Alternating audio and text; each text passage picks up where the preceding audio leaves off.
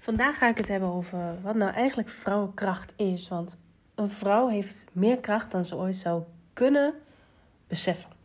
En um, in mijn laatste e-magazine gaat het eigenlijk over die vrouwenkracht. Begin ik eigenlijk bij het kleine meisje. Van het kleine meisje ga je over naar die vrouw. Uiteindelijk alleenstaande moeder. Niet wat ik ooit gepland had, maar het is wel helaas gebeurd. Um, daarna, het laatste hoofdstuk daarvan is prachtvrouw, krachtvrouw. Kijk, weet je, als klein meisje dacht ik altijd, nou ja, um, ik, uh, ik, ik heb een bepaald beeld van hoe mijn toekomst eruit gaat zien. Ik, uh, ik, ik ben bescheiden, ik doe wat ik, wat ik moet doen. Ik heb verder geen eigen mening. En pas vanaf een jaar of twintig kwam mijn eigen besef een beetje. Dat ik dacht, ja, voor die tijd wist ik niet zo goed wie ik was. En pas vanaf mijn twintigste met een grote explosie kwam ineens alles tegelijk. Um, ik had een huis dat gerenoveerd moest worden in mijn eentje. Gelukkig heel veel hulp gehad van mijn vader, anders had ik het zeker niet gered. Ik werd uh, alleenstaande moeder. Een relatie van tien jaar beëindigde. En ineens stond alles op de kop. Letterlijk alles wat me op de kop kon staan, stond op de kop. Mijn wereld was echt upside down.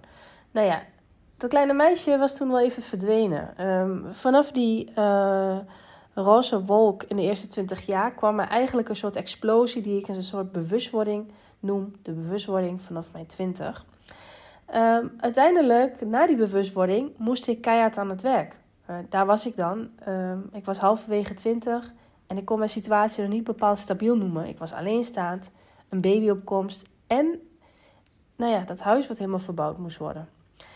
Um, het enige wat ik op dat moment deed, was overleven. Dus doorgaan, doorgaan en doorgaan. Want stoppen was geen optie meer. Er waren wel drie belangrijke tools waar ik mij op dat moment aan hield. Die beschrijf ik ook in mijn magazine. Um, de basis op dat moment, wat ik constant elke dag in mijn hoofd hield, was: besef dat alles tijdelijk is. Niets is oneindig in het leven. Dus besteed de tijd die je hebt aan energie en activiteiten die goed voor jou zijn. Um, dat heeft mij wel heel veel moeite gekost. En het ging met vallen en opstaan. Want voor je beseft dat iets goed is of niet goed voor je is, zit je er eigenlijk al in. Nou ja, op je, als jij merkt dat het niet goed voor je is en je denkt, dit is niet voor mij en mijn energie sloopt daardoor. Er is een limiet en geef je limiet aan. En dat staat ook in verbinding met de volgende tool. Dat is dus grenzen aangeven. We horen het overal. Iedereen zegt het, geef grenzen aan, geef grenzen aan. Maar hoe doe je dat? Dat is niet makkelijk. Het is makkelijker gezegd dan gedaan. Wanneer jouw lichaam maar een heel klein beetje laat weten dat jij in een situatie bevindt die niet bij jou past, kap het dan meteen af, want tijd is kostbaar. En natuurlijk herkennen we ook het gevoel van tijd die dringt. Dat je denkt, nou, ik heb niet zoveel tijd, dus ik wil heel graag nu iets. Of ik wil heel graag kinderen. Maar wat nou als jij op dat moment een verkeerde beslissing neemt? Neem liever iets meer tijd en geef grenzen aan, zodat je uiteindelijk kwaliteit hebt in plaats van kwantiteit. Luister vooral, dat was het derde tool, luister vooral naar je intuïtie. Dat klinkt zo simpel. We kennen allemaal wel dat stemmetje in ons hoofd, dat gevoel dat jou probeert te waarschuwen. Vaak uh, bij het begin van een relatie, een nieuwe relatie, weet je al, oh, er klopt iets niet. Dit is niet wat bij mij past. Maar toch, als vrouw heb je een soort van kracht om daarmee door te gaan. Nou ja, dat kan ook heel verkeerd uitwerken. Want in tachtig procent van de situaties negeren we dat stemmetje in onszelf. En dit doen we vooral, ik denk, uh, vanuit mijn ervaring als vrouw doe ik dat vooral omdat ik hoop heb. Ik wil vechten, ik ben optimistisch. Maar denk alsjeblieft aan je eigen fundering.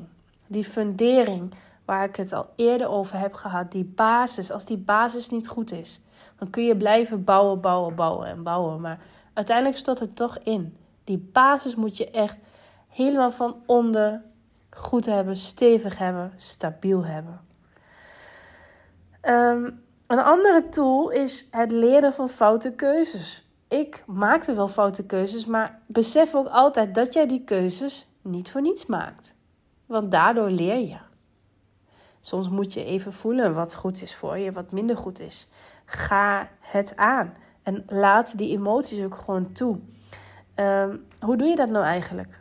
Emoties in je leven toelaten. Dat is echt niet makkelijk. Het begint allemaal met een stukje erkenning. Van hé, hey, ik heb een bepaalde emotie en ik voel mij vervelend over een situatie. Dit is niet de situatie die ik wilde. maar ik laat het toe en ik erken het. Uh, dat is geen zwakte. Het zorgt er juist alleen maar voor dat er weer ruimte is voor iets nieuws. Het volgende is ook afstand nemen. Hè? Als jij in een uh, moeilijke situatie zit en je blijft maar doorgaan, je stopt niet met het rennen van de ene kant naar de andere kant, dan hebben jouw emoties geen uitweg. Dan blijven ze zeg maar vast. Dus zorg ervoor dat je soms even afstand neemt, waardoor er ruimte komt voor de uiting van die emoties. En het laatste tool hierbij is huil en huil en huil vooral. En laat het gewoon eruit. Want kijk, het, uh, het kan wel zo zijn dat je denkt dat het een zwakte is. Maar het is juist een manier om je te laten opluchten. Kijk naar, naar wolken in de lucht. Die zitten ook vol met water. En, en, en het moet letterlijk na een stevige regenbui er allemaal uit. En daarna is de lucht weer geklaard en stralend blauw. Nou, zo is het bij mensen precies hetzelfde. Uh, het volgende punt in mijn magazine is de alleenstaande moeder. Dat is het uh, vierde hoofdstuk. Um, ik heb daar ook tools bij om hoe je eigenlijk als een alleenstaande moeder kan overleven. En wat ook echt de belangrijkste basispunten waren die mij hebben geholpen om door te kunnen gaan. Die deel ik in mijn volgende podcast. Dus blijf vooral luisteren en uh, blijf ook vooral sterk. Want elke vrouw is krachtig op haar eigen manier.